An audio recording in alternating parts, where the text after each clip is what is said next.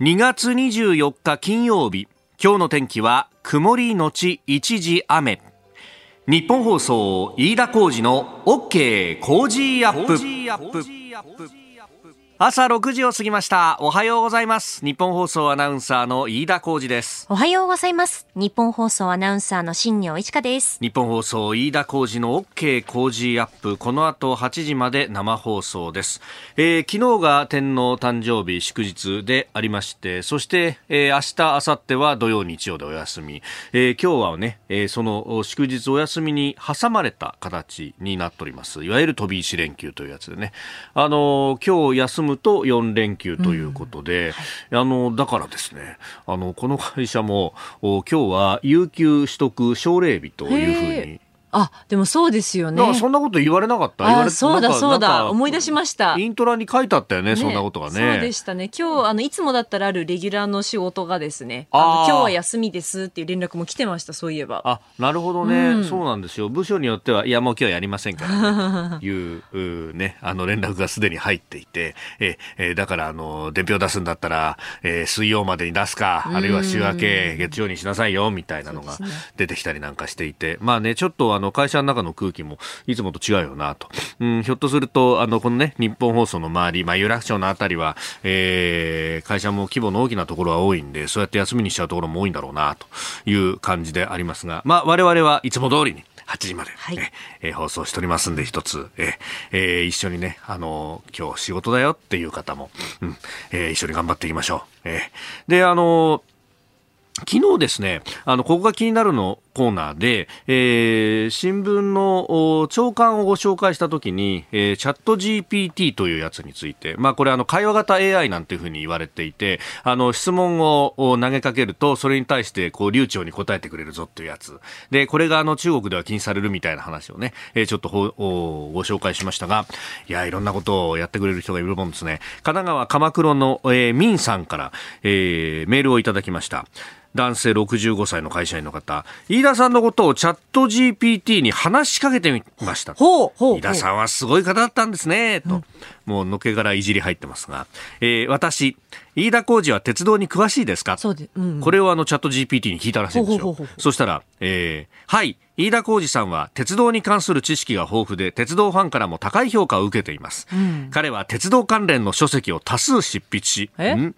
テレビ番組でも鉄道に関する解説や紹介を行っています。また彼は鉄道旅行にも精通しており、うん、国、日本国内だけでなく海外の鉄道旅行も積極的に取り上げています。そ、ね,、のため多くの鉄道ファンから支持されています。チャット GPT 面白いっていうふうに書いてるんですが。嘘と本当が混ざってますね。なんか微妙な。微妙な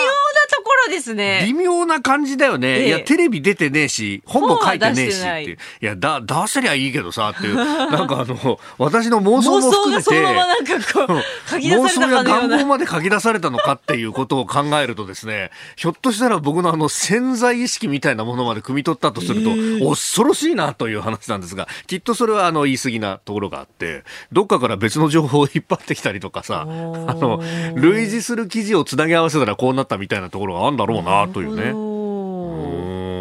なるほど、というね。このさ、やっぱあの、いやや、こう、真実っぽいところと、うん、あの、嘘が混じり合ってるっていうあたりが、これ、あの、まあ、私のことなんでね、えー、自分自身で見れば、あ、ここがここがってさ、大体わかるからさ、裏取りができるからいいんだけどさ、うんうん、これ初めてのことで、なんかこれ何なんだろうって思って調べて聞いたらこういうのがわーっと出てくると、これ全部信じちゃうとさ、結構怖えなと。いや、聞いたことあるのがさ、はい、あのーいわゆる詐欺師の人たちっていうのは、うんうん、あの、全部が全部こう嘘を作り上げるわけでも、ストーリーを作り上げるわけでもなくって、あるいはあの、陰謀論とかもそうなんだけど、真実が混じってるんだと。で、そこに、こう、ちょっとずつ角度をつけたりとか、ちょっとずつ、こう、嘘が混じるみたいなことをすると、人間は信じやすいんだと。まあ、裏が取りづらいってことだよね、という。あ、これはなんか面白いけど恐ろしいな、みたいなね。ことをすごく思いました。なんかあの、そういう記事もさ、もちろん出てるし、はい、で一方でチャット GPT は非常にこう、あの、楽なんですよと、これでスピーチとか作ったらもうそれこそ説得力のあるものができますよ、みたいなことも記事で出たりなんかするんだけどさ、自分のことでこうやって、あの、で、しかも自分ってさ、なかなかあの、エゴサーチとかっていうのも恐ろしくてやらないじゃない。ああれ、飯田さんよくやってるって言ってませんでしたいや、一時期はやってたけどさ、もうもういいよ、みたいな感じ なるんだけど、でもこうやってね、人にやってもらうとなるほどな、というね、いろんなことが分かってくるな、というね。本当ですね。え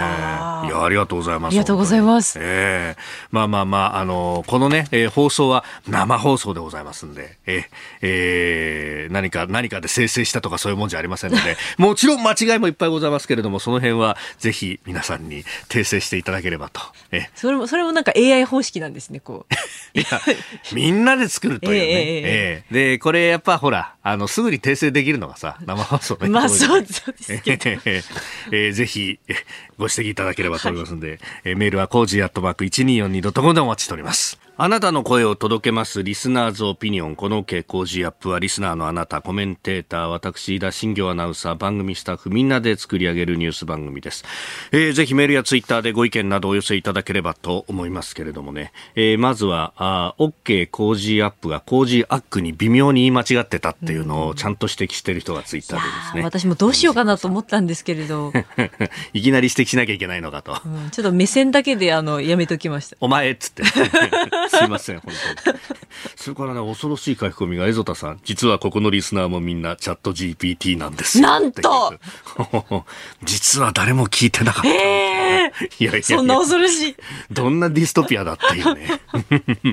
さて、えー、今朝のコメンテーターは評論家宮崎哲也さん、日本放送関西社大阪からのご登場です。えー、この後6時半過ぎからご登場ですが、まずは日銀総裁候補の上田和夫氏、今日、えー、衆議院で所信の聴取が行われます。えー、それからロシアのウクライナ侵略から1年ということで世界は何が変わったのか、えー、総括をいただこうと思います。そして7時10分過ぎ、おはようニュースネットワークのゾーンでは、では、ウクライナは今どうなっているのか、現地からですね、現地でボランティア活動を続けていらっしゃいます、高垣文也さんが電話出演してくださいます。そして教えてニュースキーワード、10増10減をめぐる候補者、候補者調整について、スクープアップのゾーンでは、ガーシー参議院議員、懲罰に応じない場合は除名もというニュースも取り上げてまいります。ここが気になるのコーナーです。スタジオ長官各紙が入ってまいりました。2月24日、えー、ロシアによるウクライナ侵略、まあ、正規軍による侵略からは1年が経つということであります。まあ、これに関してを一面からですね、えー、写真の特集等々、あるいは現地に入った記者の方々のルポなどで、えー、各紙が大展開しているというところです。朝日新聞一面トップ、侵攻1年見えぬ出口、ウクライナ民間犠牲8000人超。プーチン氏核戦力を誇示と。えー、読売新聞、ウクライナ終戦見えず、ロシア侵略1年、えー、戦線膠着、死傷者計、えー、30万人超と。えー、そして毎日新聞は戦況膠着、絶えぬ犠牲、ウクライナ侵攻1年。えー、産経新聞自由の防壁守る決意ウクライナ交戦長期化必至、えー、G7 年5.3兆円へ、えー、支援増とというふうに出ております、えー、そして日経は20世紀型大国の落日ということでこれはウクライナ侵攻1年の、えー、特集記事の書き出しという形ですね、えー、ロシア誤算戦争長期化の様子をウクライナなお屈せずと。まあ、去年のね、えー、この2月24日のことを考えると、本当にロシアが電撃戦でどうなるというところであったわけですが、それから1年が経ったということ、そして、えー、その1年後のキーウに立ったのは、プーチンでは、プーチン大統領ではなく、えー、バイデン大統領であったということであります。まあ、この辺については、後ほど、宮崎哲也さん、えー、今日のコメンテーター、宮崎哲也さんとまた深めていこうと思っておりますが、えー、関連して一つ速報が入ってきております。国連総会は23日ロシア軍のウクライナ即時撤退を要請する決議案を141カ国の賛成で採択したということであります。141カ国の賛成ということで、えー、これはあの1年前のロシアに対してのウクライナ侵略非難決議と同じ票数であったということであります。で、えー、反対は2カ国増えたと。10月にですねあの東部の4州を、まあ、ロシアが一方的に併合というのを宣言した、それに対しての反対決議、まあ、非難決議に関しては、えー、反対5カ国であったということでありまして、えー、賛成が143カ国だったということで、まあ、それと比べると賛成が2カ国減って、えー、反対が2カ国増えたと、まあ、これがマリとエリトリアだという話のようですけれども、まあ、あのその辺は課題としてありますけれども、ただ、えー、1年前の決議と賛成は全く一緒であったと。これはあのウクライナのゼレンスキー大統領はこのところ電話攻勢をかなりかけていてでその10月の決議で特にあの賛成でも反対でもなく危険に回った国々モンゴルであるとかですねに対して電話をかけてですね、まあ、賛成するように促すというような工作を様々していたということですけれども、まあ、それに関してはなかなか功を奏すというところまではいかなかったということですが、まあ、ただ賛成が140カ国を超えたというようなことは、まあ、大きいというような指摘も出ているようであります。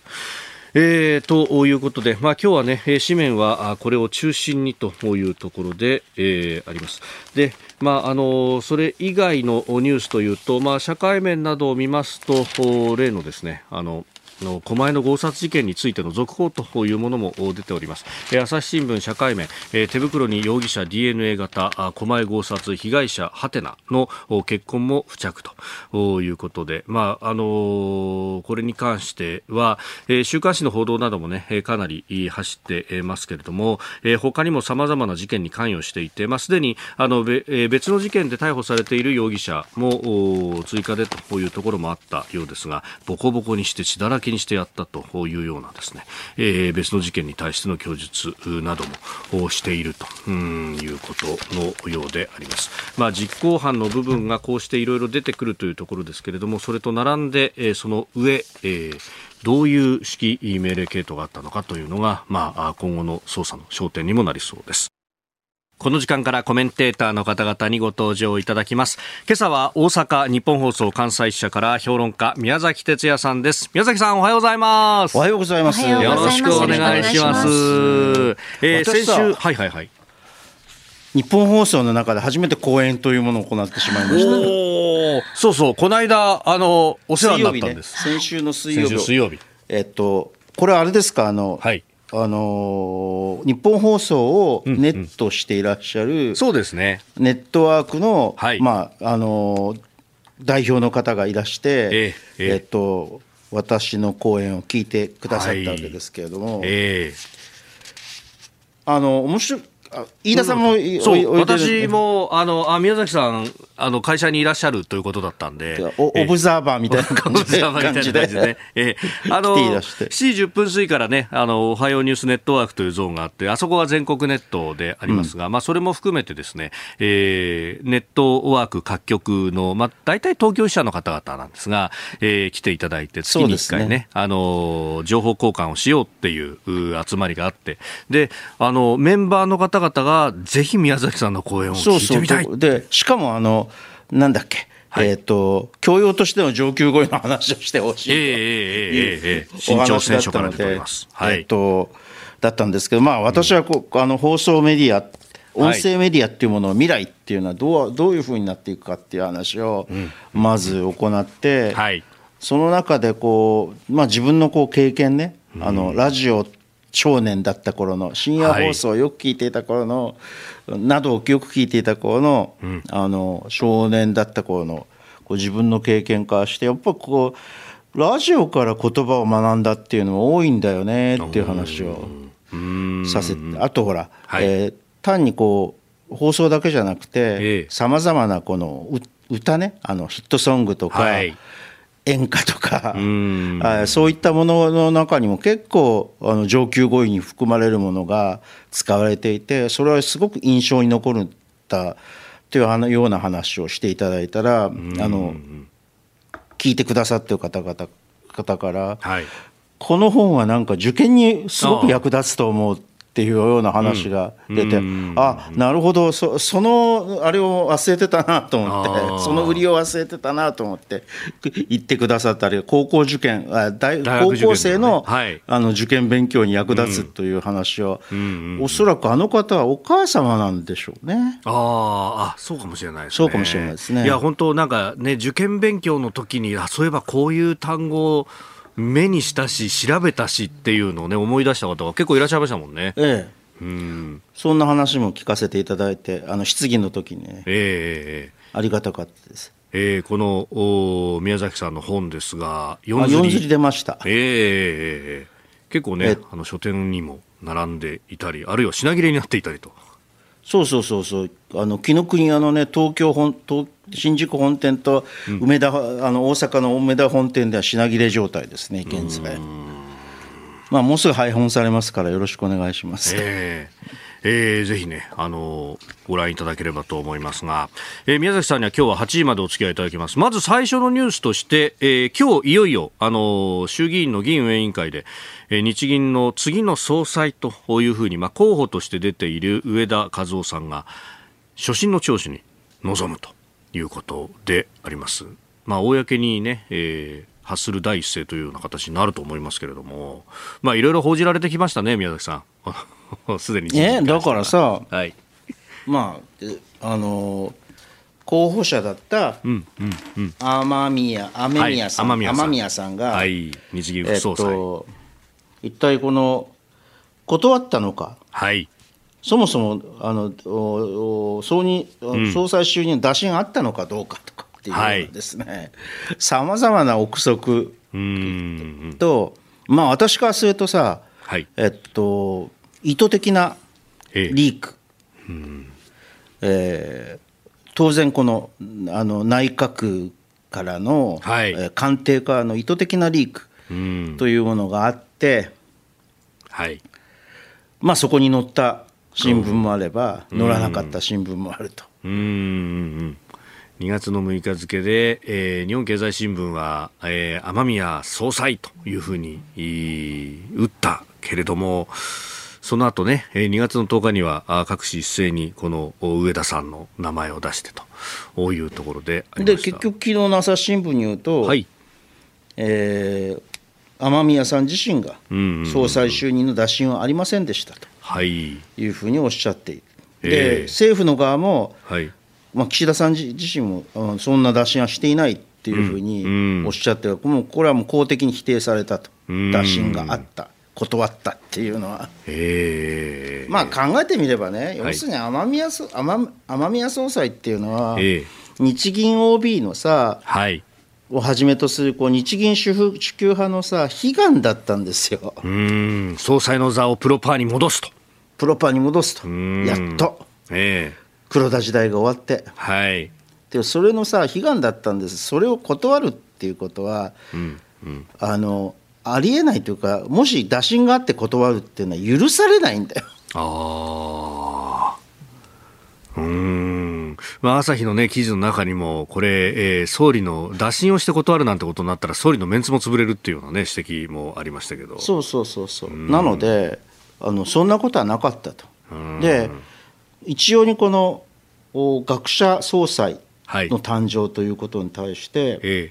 はい、上田和夫氏の総裁総裁まあ、まだ候補だけれども、総裁裁にな上田さんがなるっていうことに対して、はい、まあ、日銀はショックを受けてるわけですね。で朝日朝日の記事は、はい、むしろこう黒田体制を支えてきた雨宮さんが、うん、そのこう黒黒田氏のこうこう路線というものを覆すっていうことは無理なんじゃないかということで難しいのではないかということで、うん、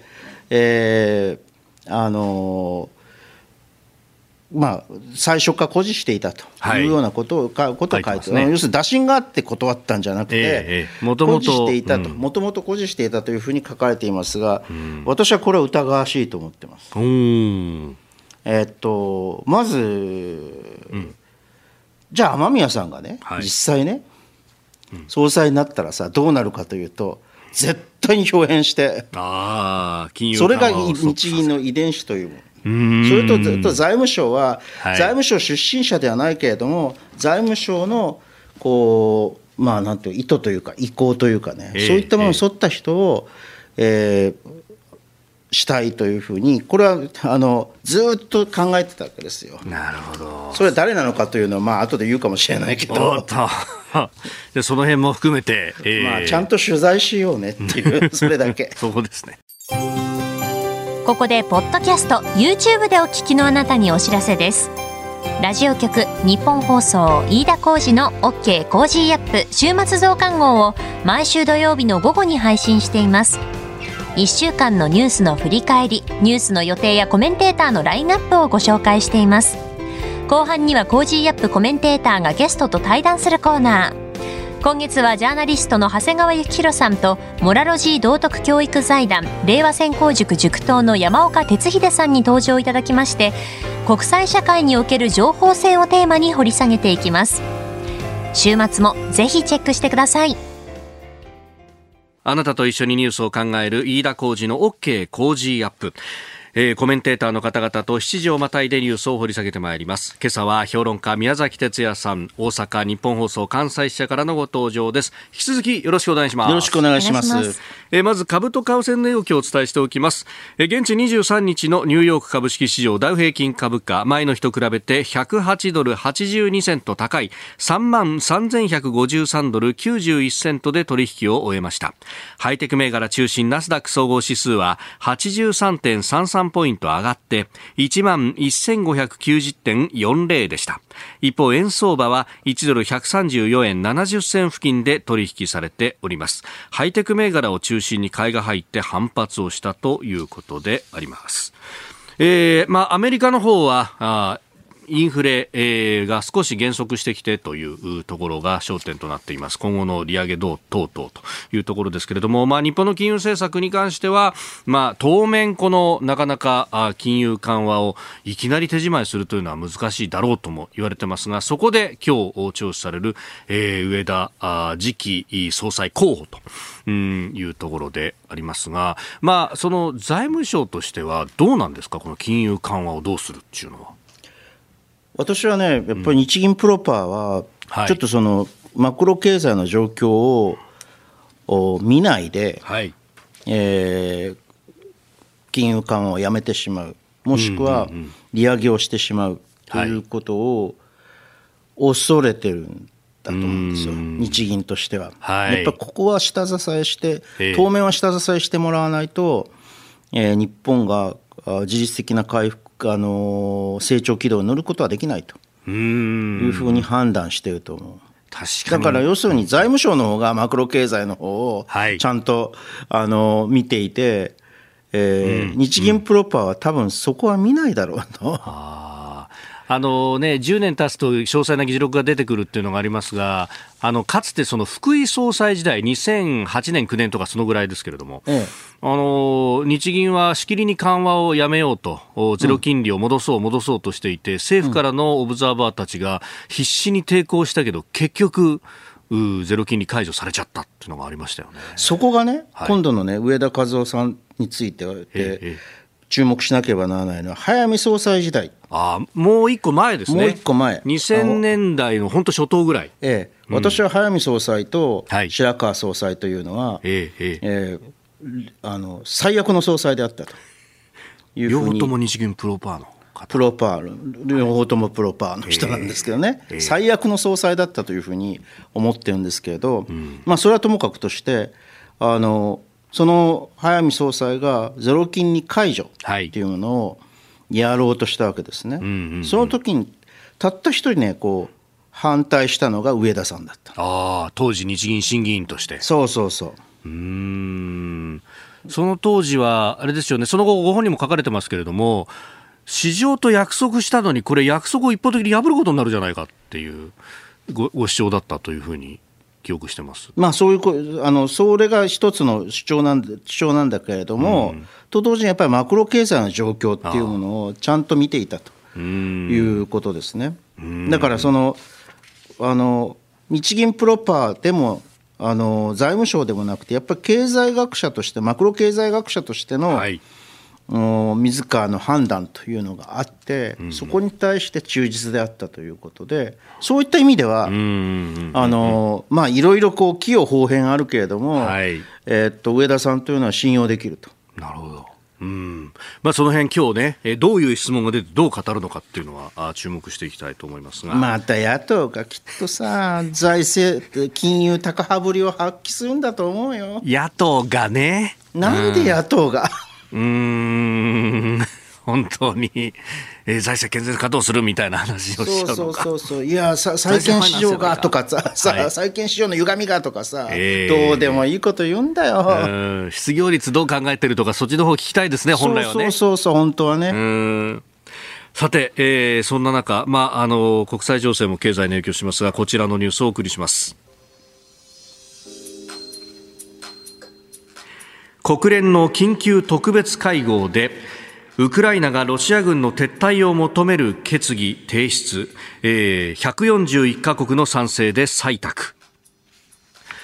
えー、ということで、あの、国連総会で緊急特別会合が行われておりました。でニューヨークの国連本部での国連総会。23日このロシア軍のウクライナ即時撤退を要請する決議案を141カ国の賛成で採択しております。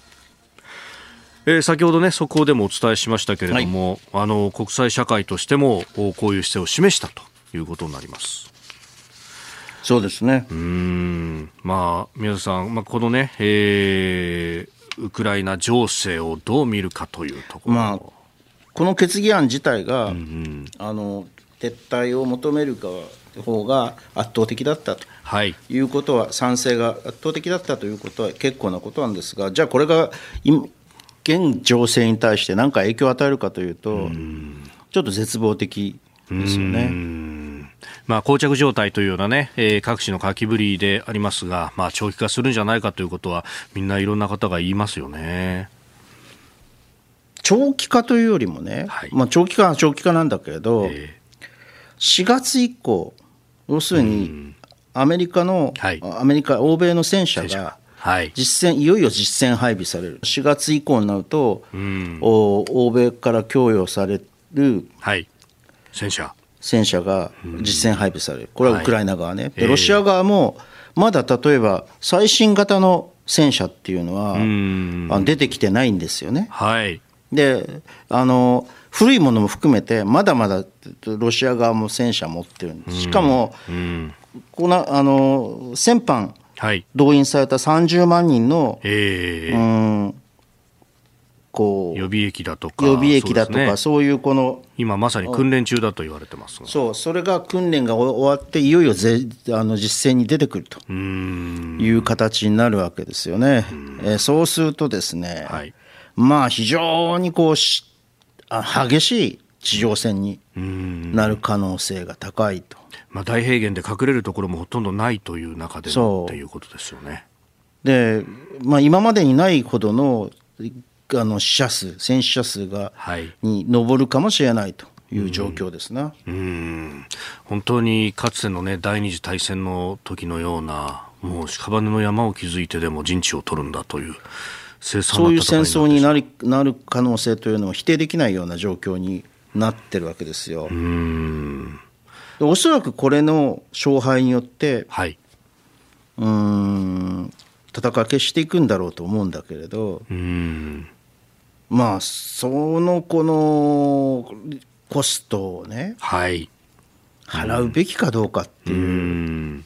今のところはロシア側もウクライナ側も、まあ、自分たちが勝てるというふうに思っている状況と。ただ、まあ、恐る恐る勝てると思っている状況だと思うんです、少なくとも指導者たちはね。そこでですね、はい、介入してきているのが、はい、介入の姿勢を示しているのが中国なんだよね。和平についての仲介をやることを示唆している。ややろっかなやってもいいよっていうような感じの。はい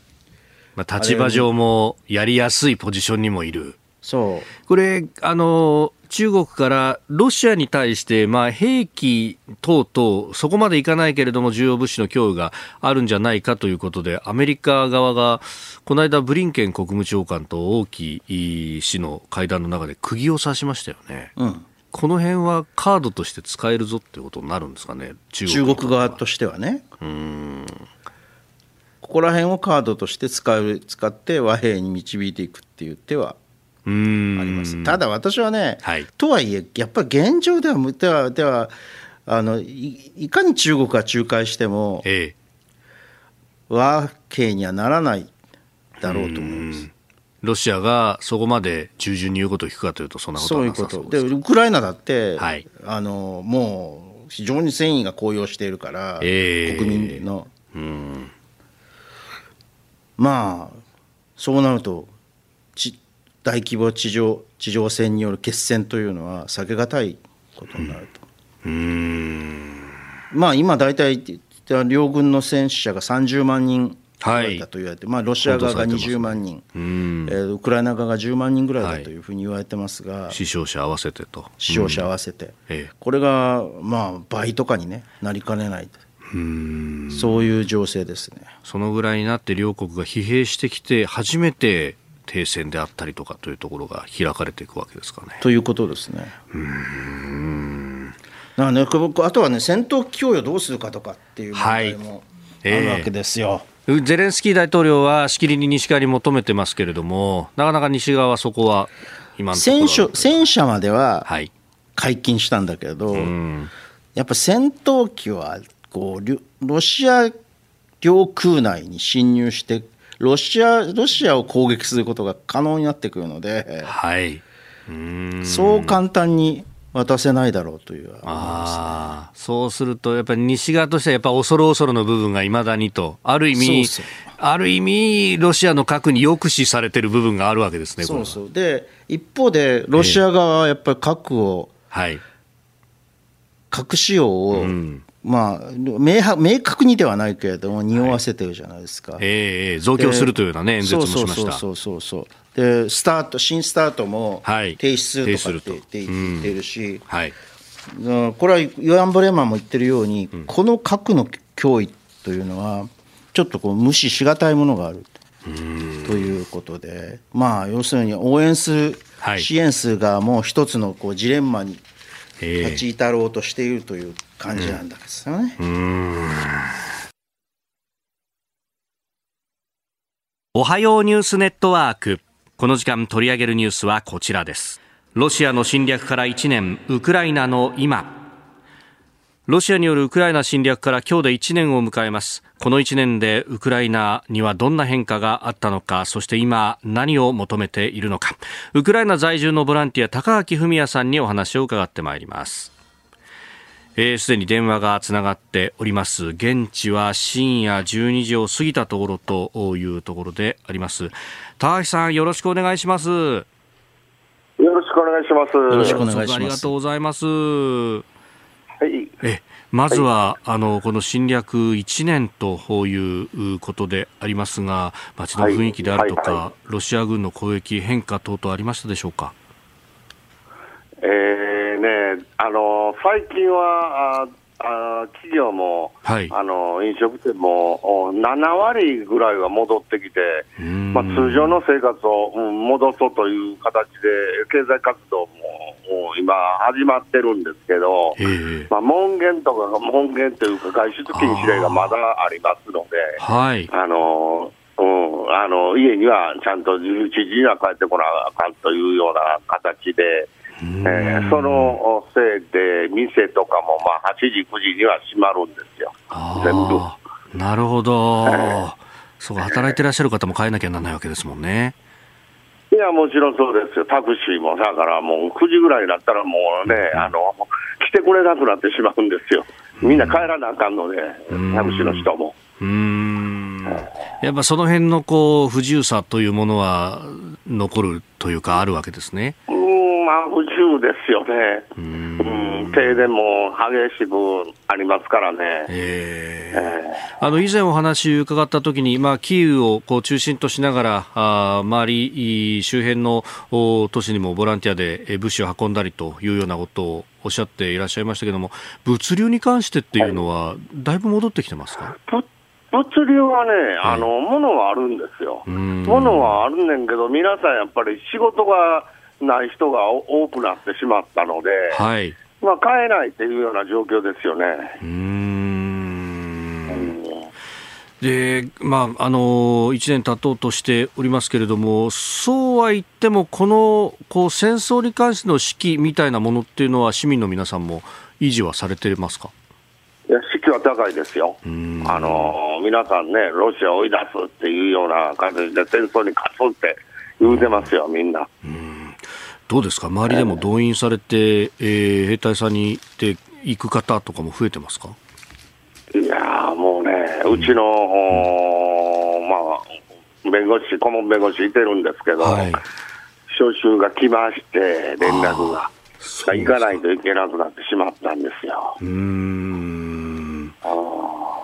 周りでもやっぱそうやってこう、まあ、戦地であるとか、あるいは後方支援でというう、かなり身近になってきてますか？いや、もうそのね、毎日いつも行動してる人間が行かないといけなくなってしまったら、これ、ちょっとかなんな思って、僕もね。えー。えー、スタジオには評論家の宮崎哲也さんもいらっしゃいます。はい。あの宮崎でございます。あどうも。よろしくお願いします。あの、はい、ウクライナ経済研究所の調査によると企業の85%が戦時下でも事業を継続して、43%がフル稼働に近い状態に戻ったというふうなあ指摘が日本経済新聞に出てるんですけれど、これは実感できますか？いや、経済的にはね、まあ、戻ってきてるっていうのは分かるんですよ。うん。うん。ただ、やっぱり、まだまだ、あのその、電力面のね、あの、電気の停電とかがあったり、うん、そういうことで、まあ、あの皆さん、まあ、大変ですよ、停電が1日のうち半分ぐらい停電になりますので。えー、えー、1日の半分停電してますか？そうです、もう4時間おきに停電にななるんですよ。うん。あの大変です、私らが、あのアパートが、あの8階なんですけど、もう停電になったら、もうね、下を降りるのが億劫なんですよ、今度登るのが、登ってこなかったらね。エレ、エレベーター止まるから。はい、あの春のこう、はい、大規模な、特に東部での大規模な地上戦に先駆けて、はい、えーはい、やはりキーウなどに対して再びロケット攻撃、はい、ミサイル攻撃や空爆を行うのではないかというふうな予測も出ていますが、そちらでそういう情報ってありますか、はい、はい。はいもちろん、それでねあの、ちょっと危ないから、キーウ離れた方がいい違うかっていうようなことも言われてるんですけど。ね。えー、空襲警報もほぼ毎日みたいに出ますか？いや、もうほぼ毎日ですよ。で、だ大体2、3週間に1回ぐらい、もう100発ぐらい撃ってきてるんですよ。でまあ、そんな中で、まあ、アメリカのバイデン大統領が訪問しました、これはどうでしたか、現地での報道等々。いや、まあ、報道して、あのー、ね、皆さん、あのー、喜んでるような感じでしたね。あのバイデン来てる時は、全然攻撃もないし、うん、もうちょっと組んでもらいたいぐらいですよ、そのその効果はあるんだよ、要するに外国の要人が来ると、ミサイル攻撃やめるんだよ。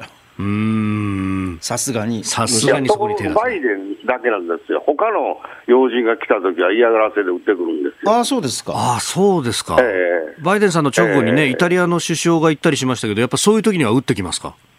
撃ってきます。できます。ただ、まあ、そういう直接的なね、ええ、怪我するようなことはせえへんねんけど、威嚇みたいなんでは撃ってきます。なるほど。これ、日本のね、岸田首相が、はい、ウクライナ訪問したいというふうに、はい、えー、言ってるんですけれども、これは現地としては歓迎されますかね？はい、知らないんですよ。残念ながら。日本の首相が誰か。笑っちゃいけない、えー、誰か知らないし。じゃあ、じゃあおいでになっても、あの、誰かわからないままに終わってしまう可能性があるということですか？うん、可能性がある。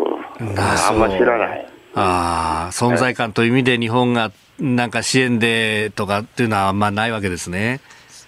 うんまあ、ただ、日本には感謝してるっていう表明は、14か国の中の一つに入ってましたからね、僕もちょっと嬉しかったんですよ。なるほど。そうか、知られてない。分かってますよ。ね、日本が支援してくれてるっていうことは分かってます。なるほど。さあ、高橋さん、最後に、えー、ラジオを聴きの方に伝えたいことなどありましたらお願いします。あのね、突然こういうことが、あの僕ら平和に暮らしてて、まさかロシアが攻撃してくるなんか思えんかってんけど、うん。うん、やっぱり周りの、あのー、国は悪いこと、醜い考え持ってるとこっていうのがいっぱいあるので、やっぱりそれを気をつけないと、日本の人も、ね、うん。うん、そう準備だけしとく、そういうこともあり得るということも考えて、生活された方がいいと思います。それはね、あの重大なあの教訓をわれわれに突きつけるとと思うんですけれども、でも、高垣さん、これからやっぱりキーウ、あのさらにこう空爆される可能性、ミサイル攻撃される可能性があるので、本当に気をつけてくださいね。お体気をつけて。はいはいはいえー、ありがとうございます。すいません、はい、深夜にもかかわらずお付き合いいただきました。ありがとうございました。いえいえ、どうもよろしく。またいろいろ教えてください。はい。ありがとうございました。はい、失礼します。えー、ウクライナ在住ボランティア活動をされています高垣文也さんにお話を伺いました。非常に我々も学ばなきゃいけないことがいっぱいあるということですね、宮崎さんね。いやまず岸田さんが知られてないんで笑っちゃったんで笑い事ではないいやいやいやでも本当に、それが現実かというところですね。うんうん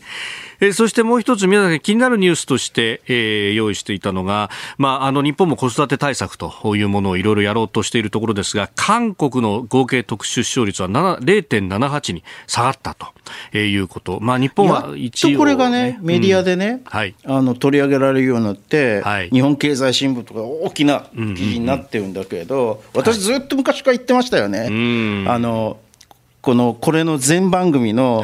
日本放送の午後の番組なんかでも飯田さんとやってた午後の番組で、えー、あの韓国っていうのは一切ってるんだよねっつって、でこれはね私は本当に韓国にとってまああのひいては周辺のの国々の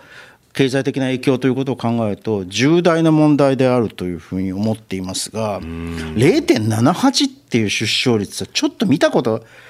ので、きちんとした近代国家の中で、はい、ね、日本だって下がってきたとは1.3ぐらいでしょ、はい、つまり1は超えてるわけですよ。はい、だからね、これはもう根本的な何かこう、韓国社会の、でね、しかもね、儒教社会、朱子,、はい、あの朱子学の社会で、子供が生まれ生ま生まない、子供が生まれないっていうのは、一種のね、こう社会的なアノミーに近い状況。だと思うんだよね。だからこれは徹底的に分析して対策を打たないと、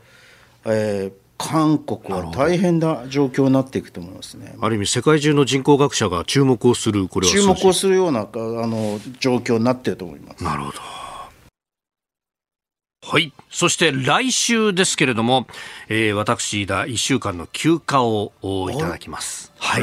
そうなんです。えー、で、えー、その間はですね、新業アナウンサーの OK 工事アップということで、えー、日本放送のアベンジャーズなアナウンサー軍団とともにお送りするということであります。はいよろしくに。よろしくお願いします。休んできてください。ありがとうございます。えー、コメンテーターの方々ですが、27日月曜日が、東大先端科学技術研究センター特任講師の井形明さん、28日火曜日、地政学戦略学者奥山正史さん、そして月が変わって3月です。3月1日水曜日はジャーナリスト佐々木俊直さん、えー、2日木曜日、明治大学教授で経済学者飯田康之さん、3日金曜日、中央大学法科大学院教授で弁護士の野村修也さんです。ポッドキャスト、YouTube、ラジコ、タイムフリーなどでもチェックをお願いいたします。はい、そして同じくくポッドキャストで配信しているプログラム、日本放送報道記者レポート2023のお知らせです。報道記者が日々取材した情報をお送りするポッドキャスト、毎週木曜日の午後に更新しています。今週のテーマは、再生可能エネルギー最先端の島、長崎県五島市のチャレンジ。担当は荒川裕二アナウンサーです。ポッドキャストも地上波もぜひお聞きください。これすごいんだよね。荒川さん、まあ地元なんだよね。そうなんですよ。もともとふるさとで、うん、で、帰省したところで取材をしているって言って、しかもあの、ブログを見ると、市長とかにもインタビューしに行って、結構精力的にやってるなっていうね。えー、えー、ぜひこちらもお聞きいただければと思います。ということで来週も OK 工事アップをよろしくお願いします。さあ続いて教えてニュースキーワードです。10増10減をめぐる候補者の調整。前回の衆院選で1票の価値に生じた地域差が2倍以上だったことに対し裁判所はこれを違憲状態としておりました。でこれを受けて選挙区の区割り変更を行って5つの都県で10増えまして地方を中心に10の県で10減ったということであります。これを踏まえて次のニュースです。この衆議院選挙小選挙区の10増10減を受けて公明党が東京、埼玉、千葉、愛知の4都県で新たに候補者擁立を目指していることについて自民党の森山選対委員長が難色を示しております。森山氏は10減のところは全部自民党がかぶっている。10増のところを4つと言われてもなかなか厳しいと述べております。まあ、自民党、公明党の中でも候補者調整どうするという話もなってますし、まあ、これね、えー、今年は統一地方選も控えております。まああのー、10増の部分を、はい、増の部分を取り合うというですね、はい、そういう話なんですよね。で特に東京か埼玉千葉愛知というのは、はい、都市部なんで、比較的こう、あの公明党の支持母体で創価学会の方があ多いということで、勝算があるというふうに見込んでるんだと思いますね。まあ、これは要するに公明党の、はい、党の利益ということを考えると、ここで出したいというのは、ある意味で納得できるところなんですが、まあ、自民党としてはちょっとこうなかなかすぐには受け入れられないということなんでしょうね。えー、10分の4持ってかれちゃうんですか？というようなね。そうそう。で減ってるところは全部自民党がかぶってるんだけど。勘弁してくださいよという。うん、まあ、ただね、まあ、私はね、はい、あのこれから統一地方選挙が、はい始まるじゃないですか。そうですね。まあ、3月23日告示の旧知事選を皮切りとして、さまざまなこうあの地方選が、ね、そうですね。地方の議会選だとか首長選だとか。一つのこう参考になる例として、えええー、舞鶴市長選と京都の舞鶴市長選と北九州市長選というのがあってですね。これは知事選じゃなく市長選なんですけど、はい、どっちもね、ええ、こうあの盤石だと思われた側が負けたわけ。ええええええあのー、こうね、えー、旧市長の後継候補であったりだとか、そうそうで結構こういうところ、保守が割れてっていうのが多かったですね。舞鶴は、ええ。えっと、維新が勝ったわけです、維新支援の。はい。支持の方が勝った勝って、まあ、ショックを受けてるわけだけで北九州市長選に関してはおっしゃるように、保守分裂、はい、で似たようなこう知事選では構図があって、はい、奈良と徳島、えーえー、この2つの知事選で自民党が割れたり、あるいはこの日本維新日本維新の会が攻め込んできていたり、奈良なんかそうですよね、はい、徳島なんかはね、4人立ってるんだけど、全部自民系っていう、う保守4分です、なかなかない。あの現職も含めてね,、えー、ねこれ、こういう状況を見ていて、果たしてこれ、統一地方選挙で自民党勝てるのかっていう。うん確かにそうで、ね、でね、まあ、自民党も調査していていろいろ調査とかやってるんだけれども、はい、かなり厳しい厳しい情勢ですね。なるほど。まあまあね、えー、この辺どうなっていくのか、えー、今日のキーワード10増10減でありました。えー、続いてここだけニューススクープアップです。この時間最後のニュースをスクープアップガーシー参議院議員、懲罰に応じない場合は除名も。参議院は今月22日本会議で去年7月の初当選から一度も国会に登院していない NHK 党のガーシー議員東谷義和参議院議員に対して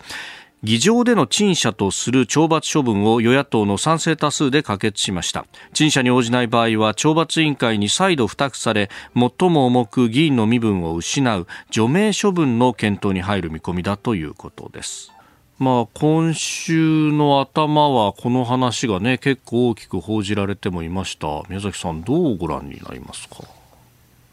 あのねあの基本的に私は東谷氏、はいガーシー氏の、えあの問題自体には、あの関心がないのね。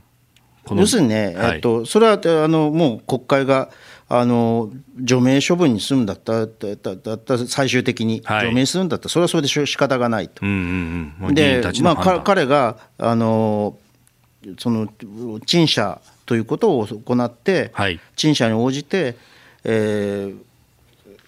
ということがあれば、また別の問題のことになるけれども、えー、まあ、そこら辺のこう規制についてはですね、はい、私はさして関心がないんですけど、うんうんうん、こういうこう今の国憲法とか、はい、国会法とかが予定していない事態といういうものについてこう民主主義っていうものの変質っていうことをきちんと捉えておくべきであろうと。で捉えていない政治家の中には、はいあのー、こんな面白面白がって投票する有権者っていうものの責任というものを問われるべきではないかというような発言をした人もいるわけ。野党の議員さんでね。で私はそれは違うだろうと思うんですよ。はい、あのどのようなこの投票行動を行おうが、はい、有権者はこれはあの自由ですから責任が問われることはない。うん、うんうんうんそうですよね。うん、誰が誰に投票したっていうのが把握されるものでもないし。だからこそ、はい、別にこうガーシー、ガーシー議員ほど、東谷議員ほど、東谷参議院議員ほどの極端な例でなはなかったとしても、はい、投票行動について、まさに面白がって入れる、うん。うん、そういう投票するっていうことが、はい、当て込んで、タレント、よくわからないタレント議員とかを出している政党って、うんいっぱいあるじゃないですか。特にこのね、ガーシー議員もそうですが、参議院の全国比例代表ということになると、まあ、言ってみれば知名度でこの人、とりあえずリストの中に入ってるんじゃないのっていう人たちっていうのは、どの党にもいますよね。参議院議員の地方区だって、うん。はい、地方選挙区だって、選挙区だって、ええタレントに出てますからね。そうですよね。でしょ？でそう、そんなこななな投票行動を誘う、当て込んだようなことをやってる政党の人たちがよく言うなと。うん、あるいは。いうふうに。うん、あの、で、それをじゃあなんで阻止したいというのであるならば、はい。それはそれはさ議員の立候補のの資格を例えば問うとかっていうね、うん。うん。うん。うん、あのその立候補する場合にはある程度の知見を持っていることを例えば試験で、はい、あはい選抜すると。選抜するとかっていうようなこと私は賛成じゃないですけどねこれに関しては、賛成じゃないですけどそういうことを言うんだったらともかくうんうんうんうんいや、これ、結局ね、あの、最近の若いもんはの変形みたいな感じで、文句つけるだけじゃなくて、ちゃんとどういう、こう、じゃあシステムが望ましいのかであるとか、あるいはひょっとしたら選挙の仕方そのものが違うのかもしれないし、いろんな解決策あるかもしれないですね。ガーシー議員、東谷議員の、はい、あの処遇ということっていうのは、結局、まあ、除名処分にしてしまってそこにの背景にある問題っていうものを全部こう、はい。うん、それで終わりっっていうこと、この特殊例だけだったっていうことにしてしまいかねないので、うん、私はね、それじゃだめだろうと、えー、思うわけですよ、えーえー、少なくともこれが民主主義のあの非常にこう大きな深刻な危機であるというふうに認識するんだったらね。はい、えー、そうですよね。あのこの間、私、ネットで読んだ記事に、まあ、かつて選挙では地盤、看板、あ地盤、看板、カバンというふうに言ったと。で、まあ、地盤、看板、カバンでいうと、カバンって、まあ、いわゆるそのお金の部分だったりとか、利権のね、えー、利益分配の部分で、えー、これを90年代とか非常にこう叩くようになったと。で、うん、今は今度は地盤の部分、世襲はダメだとかそういうところをこう叩き出して、でも地盤とカバンがなくなったら看板、知名度のある人だけが受かるような選挙になっちゃうんじゃないかっていう指摘があって。だからね、うん、NHK 党っていう、はい、まあ、あの、要するに東谷議員の所属政党ですけど、うん、NHK 党っていう政党が何をしてきたかというと、さまざまなね、うん、こう話題になったり、まあ、お騒がせ人物とか、こうあの議論の的の人物になっている人物というのをどんどん集めてきて、要するにそこでこうあのいい意味でも悪い意味で知名度が高くて関心が一般の関心が,、が高い人を集めてきて、得票を増やして政党助成金を、あの増やしていくというですねもう、あの額を増やしていくと。政党助成金の額を増やしていく、そのことをちゃんと言ってるわけですよ。自分たちでもそれを自分たちでそうそう公約に入れてるわけ。えー、えー、えーあの立派でしょ、私は私はこのこと立派だってある、ひろゆきさんとの YouTube の対談で言ったらさ、これ、皮肉で言ったのに、あの真に受けてる人たちがいるんで、私は並行したんだけれど、つまりね、政党助成金っていうものは、このままでいいのかっていうことを、この現象というのは、きちんとこう、あのあれすあの突きつけてることだと思うんですよ。まあ、ある意味こう、ビジネス化しちゃうっていうね。そうそうそう。できちゃうそういうことが可能だということを発見したというのは、うん、あの、立花さんってすごい人だなと俺は思うけれども、うん、別にいいと言ってるわけじゃなくて、はい、だったらって政党助成金制度というものを見直すっていうことをやらなきゃだめだろうと。そうですね。で政党助成金政党助成金制度そのものだって中選挙区を小選挙区にするにあたってその派閥だとか近県選挙じゃないところにするためにこの制度を入れるんだっていうのが建前ででコーヒー一人コーヒー一杯の値段で、えー、公正な選挙ができるんだっていうのがあの当時の振り込みだったけれどもその90年代の改革とかっていうものの進化がまさに今問われてるということそうそうそう進化というかまあ要するにもうだめなんですよこの制度は。はっきり言って。こういうものまで出てきてしまったんだから NHK 党のような存在、だから政治規正政治資金規正法も政党助成金制度も根本からまあ見直すっていうことをなぜやらないのか。あ確かにガーシー氏だけを批判してこれで幕引きで全てシステムはこのまんま僕ら議員で、ね、また出てきますよ。どどどうしてこういう問題が。それで3人ぐらい出てきたらやっとと重い腰を上げるっていうようなこう、ことをやるんだと思うんですよ。ね。うんこういうこうもっと根本だとかあるいはマクロ的な視点からこうメリットデメリットをこう考えるっていう、まあ、そういうことがいろんな分野でこれ必要になってくるんですよね。それね超もっとマクロな視点からするとこれはあの、はい。あの成田悠介氏が、えっと、なんだっけ、22世紀の民主主義か、はい、で書いてるんだけれど、政治家っていうのは最終的には、猫とゴキブリになる。猫とゴキブリ、またこれも過激なさ、まあ、また絶対成田、成田氏らしいさ、はい、あの、うん、過剰な、ね、過激な過剰な言い回しなんだけれども、うん、どういうことかというと、猫って要するに簡単に言うと愛されキャラ。ゴキブリっていうのはスケープゴートになるような、はい、嫌われキャラ。そうス、スケープゴートになるような嫌われキャラ。で、こういうキャラ、キャラになっていくんだっていう。ああ、政治家っていうかアイコンになっていく。そうそう。だから面白か、面白がって投票するっていうのは、はい。あのそういう傾向で民主主義の行き先、まあ、要するに、ね、あのやや過剰な分析なんだけどさ、はい、あのこういう傾向が現代民主主義の中で現代の選挙を見てつぶさに見てると出てきていくのは間違いないこれをどうやどうしていくかという議論というのもなされなければならないんだけれどなこれでいいのかと悪いのか。これは問題なのかそれとも時代の流れなのか。はい。ガーシーに賛成なのか反対なのかだけになっちゃってるそうそうそうそう。っていうですねこうもうちょっとのこう我々の民主主義制度っていうものを選挙制度っていうものをどうやって考え考えていくかどう考えていくかっていうことに対する、こう長期的な観点を持ったなんていうかな改革案っていうのがね出てこないと与野党ともに出てこないというのは私は大いな問題点貧困だと思いますけどね。政治哲学の貧困とあえて言いましょう。政治哲学の貧困。しかもねこれが熟議の府良識の府参議院のはずなのにねっていう話ですよね。そうそう。だからもう熟議の府とかって言い方ももうダメなのかもしれないと、はい、皆さんそう思いませんか？ちゃんとやってほしいと思うよ、本当こういう議論を。えー、まあ、ガーシー議員の話から政治哲学というところをお話しいただきました。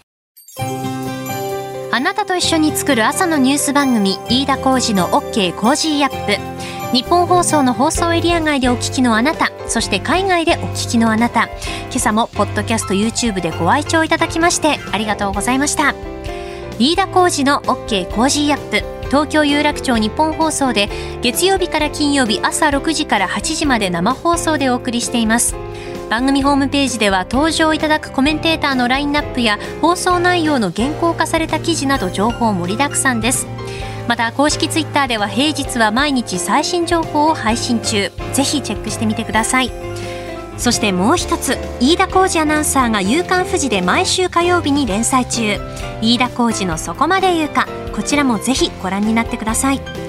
忙しい朝そして移動中ニュースを少し深く知りたい時。ぜひ AM、FM、ラジコはもちろん日本放送のポッドキャスト YouTube でお楽しみください。